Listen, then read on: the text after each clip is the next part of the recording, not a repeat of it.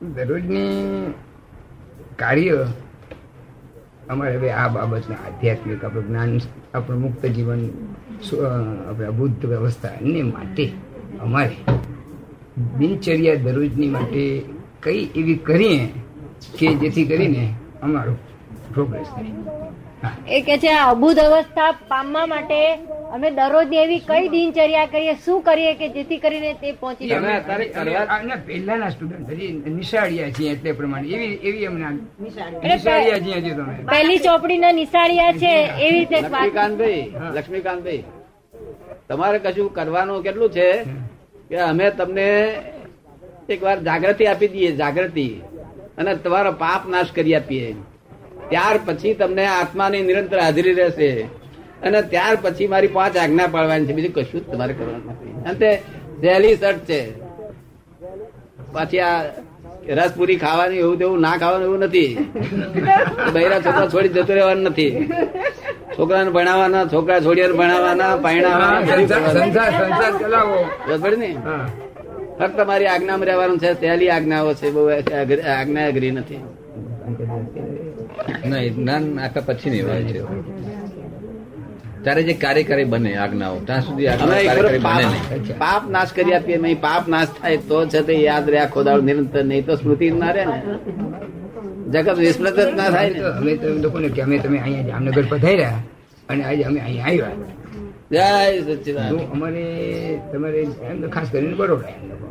તો અવારનવાર સત્સંગ કર્યા પછી જ કઈ જ્ઞાન પ્રાપ્તિ થાય આપણે જે જ્ઞાન એવું નથી. તમે અત્યારે સત્સંગ કરો છો. ત્યાર પછી તમને એવો ભાવ થાય કે મારે જ્ઞાન લેવું છે. બસ એટલી જ જરૂર છે. બીજી કોઈ જરૂર નથી. બીજી કોઈ ભૂમિકાની જરૂર નથી.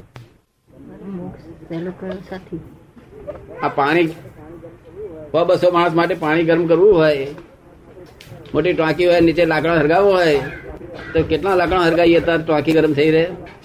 ઘણા હે? ઘણા જોઈએ. ઘણા જોઈએ. ઘણા લાકડા જોઈએ. એ ગરમ પાણી કરવું હોય તો ગરમ ઘણા જોઈએ.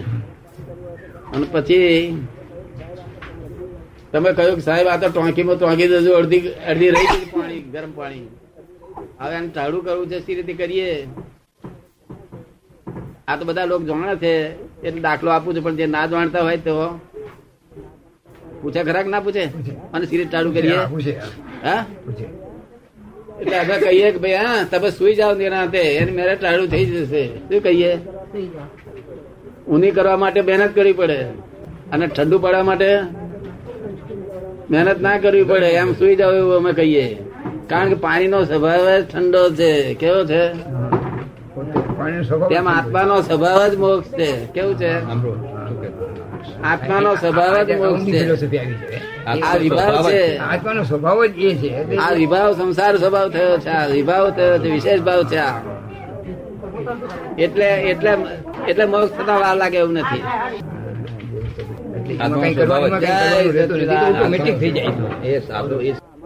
આ અમારો મત ને આ અમારો મત ને આ અમારો મત મતભેદથી મારી ગયા લોકો. ખબર પડે ને? હા, મતભેદથી તો સંસાર ઓર ઊભો કર્યો. હે? મતભેદ તો સંસાર વધારે ઊભો કરતો જાય. વધારે ઉપર ધર્મ મતભેદ પે આવી ગયા. મતભેદ. ધર્મ મતભેદ બહાર મતભેદ હોય પણ ધર્મ મતભેદ ના ધર્મના ની અંદર ઘણી વસ્તુ થઈ શ્રી રીત નવરાશ મરી લક્ષ્મીકાંત ભાઈ અત્યારે આવવાની. મગજની અંદર હજી તો બોલો બોલો જે વિટમ ના હોય તો બોલો. બોલો બોલો બોલો. બોલવાની છૂટ છે તમને. બોલો જે જીતના બોલવાની છૂટ છે. બધું પૂછી ખુલાસા ખુલાસા કરો અક્રમ એટલે હું હજી આમ તો ક્રમિત હોય એ તો જાણે માન્યતામાં અમે તો સમજી શકીએ કે ક્રમિત તો હોય. એ તો બરાબર છે. ત્યાં સુધી કઈ બુદ્ધિ તો કામ કરી જાય. બુદ્ધિની વાત છે આ તો. આપણે ઓલી બુદ્ધિની આપણે અગાઉ વાત કરી. અભૂત અવસ્થાની વાત છે. એની સાથે સંકળાયેલું આ બધું છે આમ તો. પણ એ અક્રમ જે આપણે કહી તો આપણા કેટલાય પાપા દોષ અવલા દોષ બીજા દોષ કેટલાય દોષ એ બધા ભસ્મ બધા થવા જોઈએ. અથવા આપણી પોતાની પ્રગતિ એક અવસ્થામાંથી બીજી અવસ્થામાંથી ત્રીજી અવસ્થામાંથી ચોથી અવસ્થામાંથી ગુણ સ્થાન આપણે કેટલા ધર્મના કીધા આટલા ગુણ આટલા ગુણ આટલા ગુણ આટલા ગુણ. એવું તો કેટલીક આપણા ધર્મશાસ્ત્રની અંદર કેટલી ચર્ચાઓ થઈ છે. ત્યાં અક્રમ નથી. આપણા પદે આપ્યા છે. કે ભાઈ સાધુ લોક ઉપાધ્ય લોક આચાર્ય લોક અજ્ઞાન તેમ તેમ એમ એમ કરતા આપણે સિદ્ધ.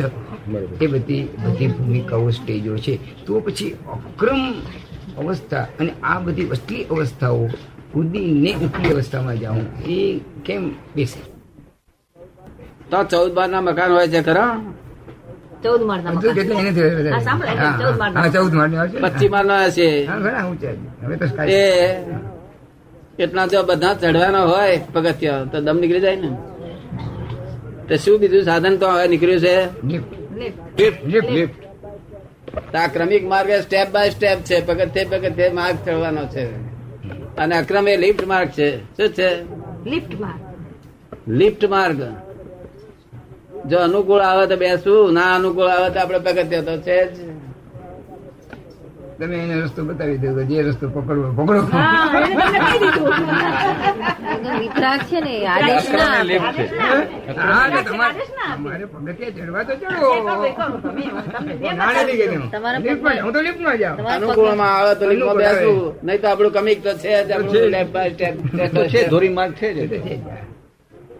આ તો. અપવાદ માર્ગ છે આક્રમ અક્રમ માર્ગ છે કારણ કે આ વિજ્ઞાન છે આ વૈજ્ઞાનિક માર્ગ છે અને cash cash cash cash bank of divine solution છે આ શું છે અને પેલો ક્રમિક માર્ગ છે.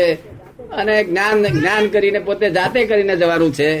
આ છે તે જ્ઞાની પુરુષ પોતે જ ચલાવી દે લિફ્ટ જે લિફ્ટ માર્ગમાં જ ઉભરાઈ દે બસ એટલું જ આ મહેનત પોતાને જો અનુકૂળ આવે તો આ કરવું નહીં તો તે કરવું. બે વિતરાક શું કે છે? તને અનુકૂળ આવે તે. ખરો અગ્રમ માર્ગની અંદર એક વસ્તુ ચડતા ચડતા આવવું હોય તો ત્યાં આવો. લિફ્ટમાં જવું હોય તો લિફ્ટમાં જાઓ. જ્યાં લિફ્ટ કોક વખત નીકળે છે. કાયમ નો ધોરી માર્ગ પેલો છે. ધોરી માર્ગ આ નથી. આ તો કોક વખત અપવાદ માર્ગ છે કોક જ વખત નીકળે છે. અને તો અહીં જો ખાતરી થાય તો બેહવું નહીં તો પેલો આપડે માર્ગ તો કોઈ લઈ લેવાનું નથી. આ. કોક વખત નીકળે છે. આ અક્રમ જયારે ક્રમિક બેઝમેન્ટ ખરાબ થયું ત્યારે નીકળતું હશે. આ આ ક્રમ નીકળે છે ક્યારે? આ ક્રમિકની હરીફાઈમાં નહીં નીકળતો આ તો વિતરાગ નો જ માર્ગ છે. ક્રમિકની નીકળતો નથી પણ જાય ક્રમિક ક્રમિક માર્ગ જ્ઞાનનું ક્રમિક માર્ગનું બેઝમેન્ટ સડી ગયું છે અત્યારે. શું થયું છે? ના. એવું તમને સમજાવું બધું શું સડી ગયું છે? કેવી રીતે ક્રમિક માર્ગનું બેઝમેન્ટ સડી ગયું છે એટલે મોક્ષ માર્ગ અત્યારે ક્રમિક માર્ગથી બંધ થઈ ગયો છે. એટલે આ અક્રમ એની મેરે નીકળ્યું છે. અને પાછું ક્રમિકનું ચાલુ થશે કે આ અક્રમ બંધ થઈ જશે. આ અક્રમ તો અમુક ટાઈમ પૂરતું છે. બાકી ક્રમિક માર્ગ જ કાયમના માટે ધોરી માર્ગ ક્રમિક છે. શું છે? આ તો અક્રમ વચ્ચે અપવાદ. અપવાદ માર્ગ કે છે ને. ત્યાં અપવાદ માર્ગ છે જેને જેટલા લીફમાં ચડી ગયા એટલા ગયા. બાકી બીજું તો એ પ્રશ્ન પૂછવાનો બળ. કે અક્રમ માર્ગની અંદર જે લોકો લિફ્ટમાં ચડી ગયા એમાં તો પાત્રતા જ જોઈ છે. બસ એટલે બાકી અપાત્ર હોય ને તો પેલા રૂચે જ નહીં અક્રમ માર્ગમાં ના રૂચે નહીં. એ જઈ શકે જ નહીં એની પાત્રતા જ ના આવી. એમ તમારું માનવું માનવું એ તો. એમનું કહેવાનું એમ છે કે અક્રમ માર્ગમાં જે લોકો લિફ્ટમાં ચડી ગયા એ લોકો ઉપર જાય. એનો અર્થ એ થયો કે જે પાત્ર હોય પાત્રતા એના પાત્રતા હોય તો લિફ્ટમાં આવે નહીં તો લિફ્ટમાં કેવી રીતે ના આવે મને ભેગો થયો એ પાત્ર ગણાય છે. ભેગા થવાનું થાય. કશું આવડતું, ના હોય તો વાંધો નથી. ભેગા કશું આવડતું ના હોય તે વાંધો નથી. ભેગો થયો પાત્ર. ભેગા થવાનું ક્યારે બને? મને ભેગો થયો ને એ પાત્ર. બીજું?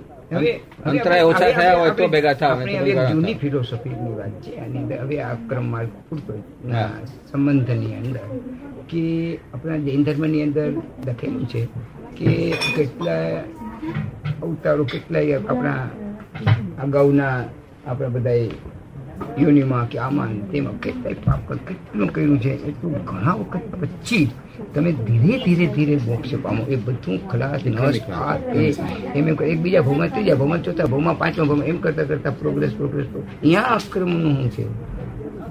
હા પણ એ ક્રમિક છે. એ ક્રમિક છે. પણ એ ઊંડું થઈ ગયું છે એનું શું કરવું હવે? લક્ષ્મીકાંતભાઈ બહુ ઊંચા સ્ટેજ ઉપર હતા. મહાવીરના વખતમાં તમે. ત્યાં હલકા હા નીચે ઉતરતા જાઓ છો. સ્લીપિંગ થાય છે બધું. આખું છે આ કાળ સ્લીપિંગ છે. લપસતો કાળ છે અવસ્થિતપણી કાળ ઉતરતો કાળ. તે મહાવીરના વખતમાં તો એટલી બધી ઊંચી દરજા હતી તો ઉતરતા જાઓ છો ઉડતા. બધી અવસ્થાઓ ફરી ચુક્યો છે આજી તો ફક્ત એને રસ્તો જ નથી મળ્યો. એને મોક્ષ માર્ગ મળ્યો નથી. મોક્ષ માર્ગ મોક્ષના દાતા મળ્યા નથી. શું શોધ પડી ને? અને લિફ્ટ માર્ગ તો આ તો ક્યારે થાય છે? ક્રમિક માર્ગ મને આચાર્ય મહારાજ આપણા પૂછે છે કે આ લિફ્ટ માર્ગ તમે કેમ કાઢ્યો? મેં હું કાઢું નહીં હું હું કઈ નવરો નથી આવું કાઢવા. આ તો બાર ભાગે આવ્યો છે નિમિત્ત બની ગયો. તો શું થયું? સમજ પડી ને? કારણ કે ક્રમિક માર્ગ ક્યાં સુધી ચાલે? કે મનમાં મન- મનમાં મનમાં જે વિચાર આવ્યો એવું વાણીમાં બોલે ને એવું વર્તનમાં કરે તો ક્રમિક માર્ગથી મોક્ષ છે નહીં તો ક્રમિક માર્ગથી મોક્ષ થાય જ નહીં. વિચાર વાણી ને વર્તન નો સુમેળ હોય તો મોક્ષ થાય. એ આ જુદું થઈ ગયું તેથી આમ નીકળ્યો છે આ. એવું આચાર્ય મારા મેં સમજ પાડી છે આ. જયારે ફરી પાછો સેટઅપ થશે સેટઅપ થવાનો છે. આ ક્રમિક માર્ગ ના ક્રમિક માર્ગમાંથી જ સેટઅપ થશે ક્રમિક ક્રમિક અક્રમ થઈ આ અક્રમ છે ને તે ક્રમિક થઈ જશે. અને એવું સરસ સેટઅપ થઈ જશે કે બહુ સુંદર વખત આવશે. સારો વખત આવશે. હા. એ તો કેટલી જગ્યાએ વાંચેલું અને અત્યારે તો ભવિષ્યવાણી એ પ્રમાણે બોલાય છે. એક- માણસ એક માણસ ઊંચી નાતનો હતો ધર્મિષ્ઠ બધી રીતે પણ ખૂબ દારૂ પીતા હતા. મને કે સાહેબ હું કે છે હું તો કે છે પાત્ર ના કેવો મેં મોટા મોટા પાત્ર. દારૂ પૂરે લહેરી હોય કેવા હોય? કેવા હોય? લેરી હોય તે દુકાને દુકાને જતા હોય ને, તો દુકાનમાં વિચાર, આમ જતી વખતે દુકાન ના વિચાર કરતો કરતો જતો હોય. એવા લહેરી એવું ના કરે? અને તમને હું મોક્ષ આપું તો તમે શું કહો? સાહેબ, હું તો કશું જાણતો નથી. હું તો હાવ નલાયક છું, નફટ છું. અમે ઊંચી નાતના છો તોય નફટ તો દારૂ પીવો એટલે નફટ છું. તો મને કઈ મોક્ષ માર્ગ આપો? મોટા મોટા અધિકારી તમે પોતાની જાતને નલાયક નફટ કે અને હું કઈ જાણતો નથી. એમ કે એ મોટા મોટો અધિકારી શું કહ્યું? એટલું એનું જ્ઞાન છે. હું કઈ જાણતો નથી. હું કઈ જાણતો નથી. એ ભાવ. એ કારણ ભાવ. કે બે પ્રકારના દારૂ. એક પેલો દારૂ તો પાણી રેડીએ ને બે બે ડોલીઓ ઉપર તો ઉતરી જાય ને આ મોહનો દારૂ તો કોઈ દારૂ ઉતરશે જ નહીં.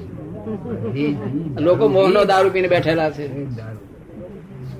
સંસારની વાતની વાત નહીં છે.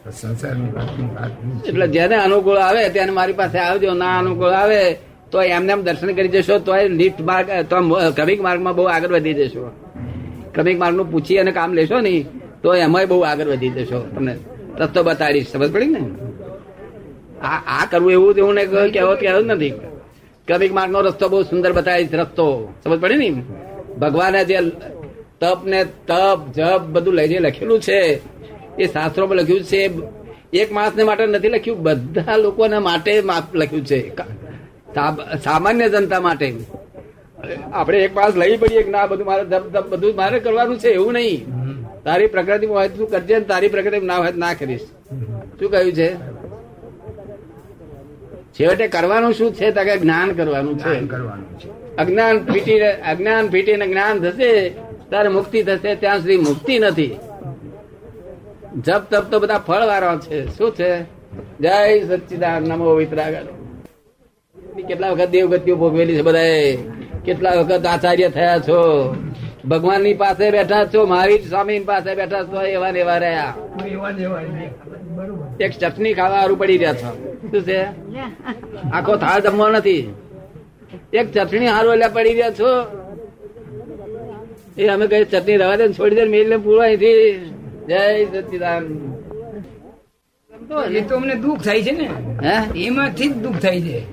એમાંથી દુઃખ થાય છે એ જ દુઃખ થાય એમાંથી દુઃખ ઊભું થાય કર્યું. આ દુઃખ જ એમાંથી ઊભું થાય ને આખો થાળ જમવાનો હોય મનમાં શાંતિ થાય કે ના નિરાતે આખો થાળ જમ્યા છીએ આપણે. એક ચટણી હારું. હું જે કઉ છું તે અનુકૂળ આવે તો કરવાનું ના અનુકૂળ આવે તો નહીં. જેને ક્રમિક જોઈતો હોય તે ક્રમિક નો માર્ગ નો રસ્તો પૂછવો હોય તો પૂછ્યો બધો ક્રમિક માર્ગ બધો બતાડી દઈશ. ક્રમિક અક્રમ જોઈતો હોય તો અક્રમ. ભેદભાવ દ્રષ્ટિ નથી.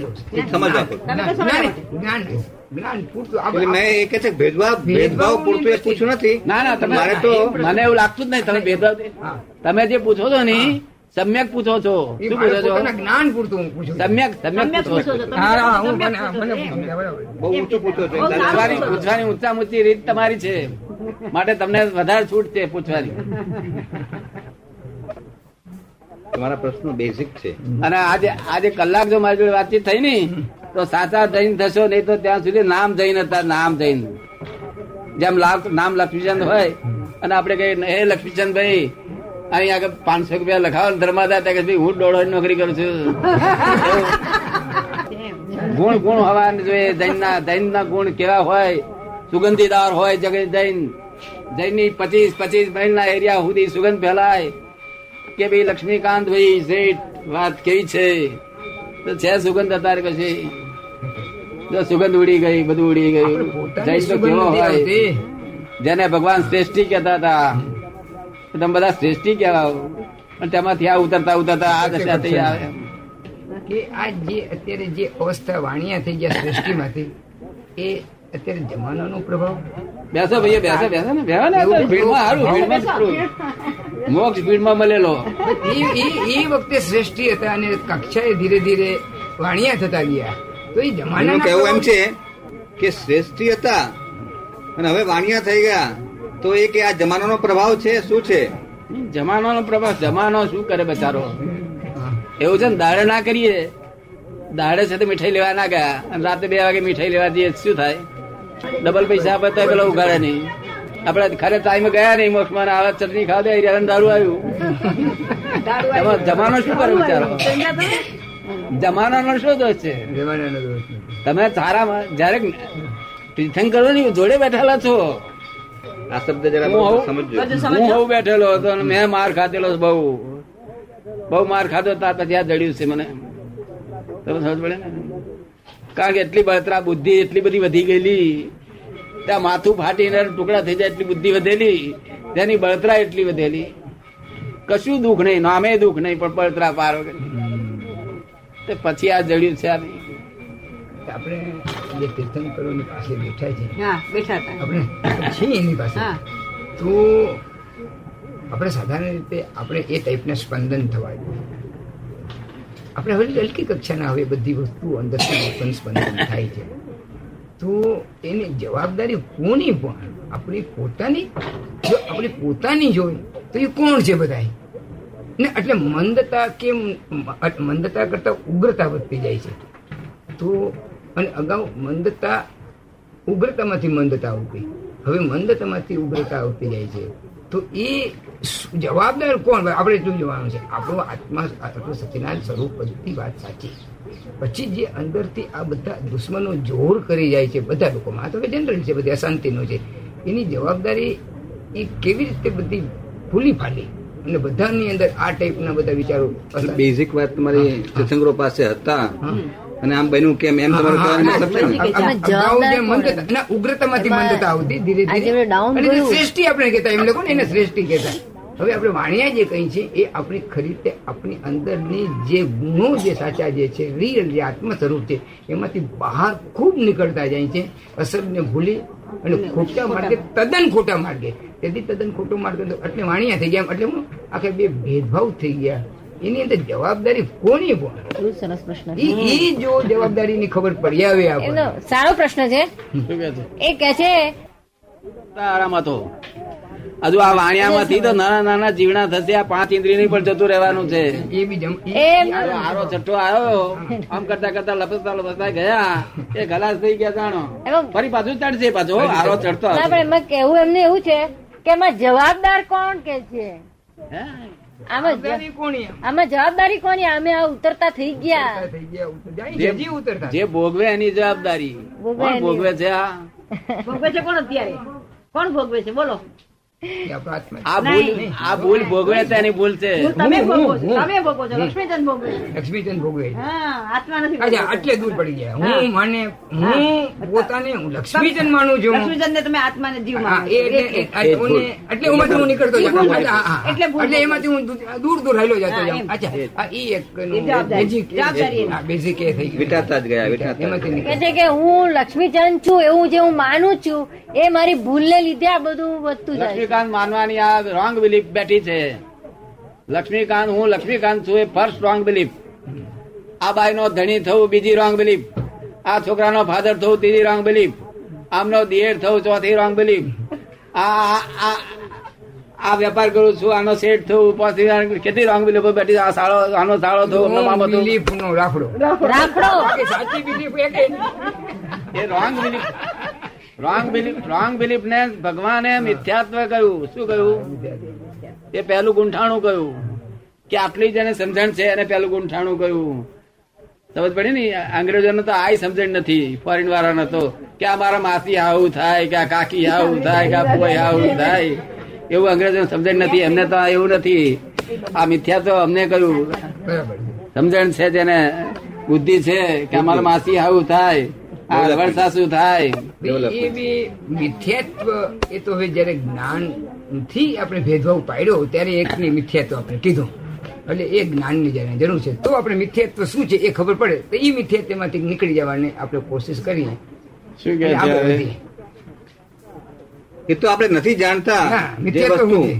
અને આપણે પોતાનો પોતાનો જે સ્વપદ છે જાણ્યો નથી એટલા માટે મિથ્યાત્વ છે. એ મિથ્યાત્વમાંથી નીકળી જવાનો પ્રયત્ન કરવો જોઈએ. એમ કહેવાની મતલબ છે મિથ્યાત્વ એટલા માટે નથી.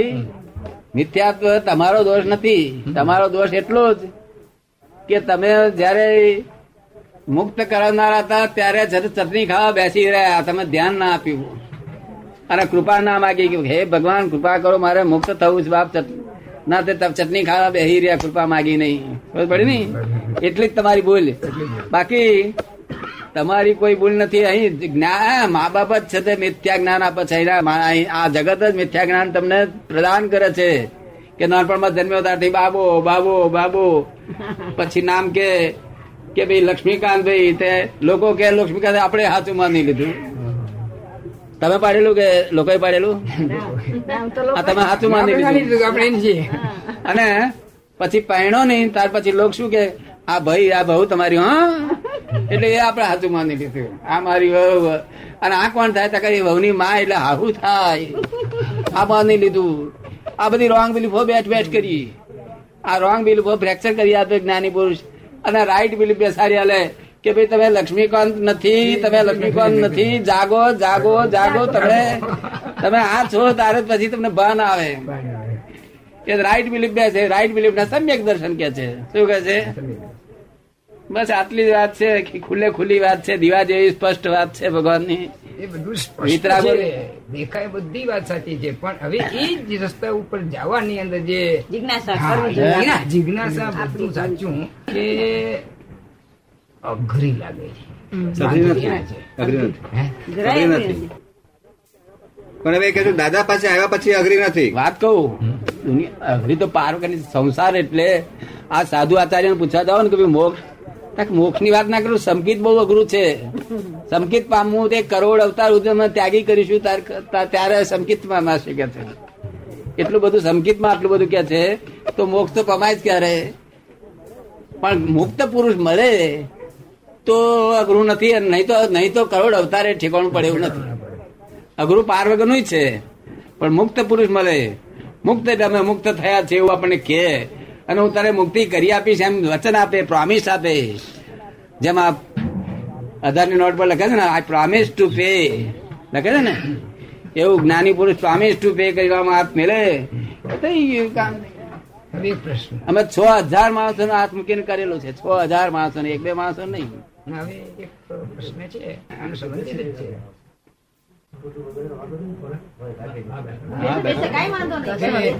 તમારી વાત તો જાણે સાચી.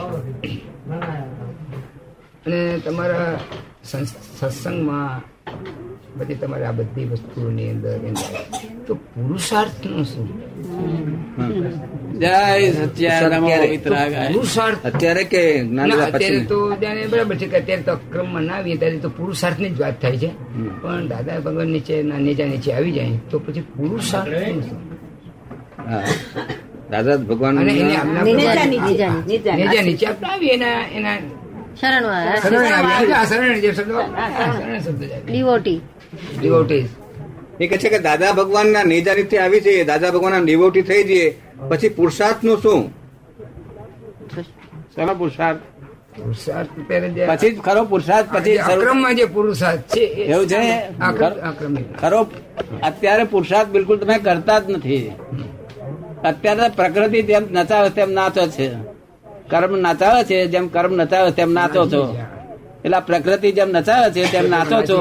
અને પછી પાછા કે મેં કર્યું કે છે એટલો અહંકાર કરો છો એટલું છે. સમજ પડી ને? તેથી આવતા ભાવનો કર્મ બંધાય છૂટતો.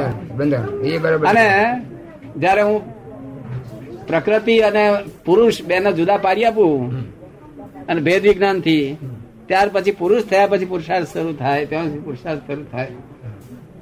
અત્યારે જે પુરુષાર્થ આપણે કહીએ છીએ ને એ પ્રારબ્ધ જ છે દાદાના દાદાના જ્ઞાન પ્રમાણે. લૌકિક પુરુષાર્થ કહેવાય લોકમાં પુરુષાર્થ કહેવાય. લૌકિક ખરું. લૌકિક લૌકિક તો કેવું પડે. લૌકિકમાં કઈ ખોટું ના કહેવાય. લૌકિક પુરુષાર્થ બરાબર છે પણ આધ્યાત્મિક બી પુરુષાર્થ જે આપણે કરવું હોય અને એ માર્ગે જાય અને એ માર્ગે દાદા બતાવતા એ બી એક પુરુષાર્થ તો ખરો જ પછી પુરુષાર્થ શરૂ થાય જ્ઞાન લીધા પછી.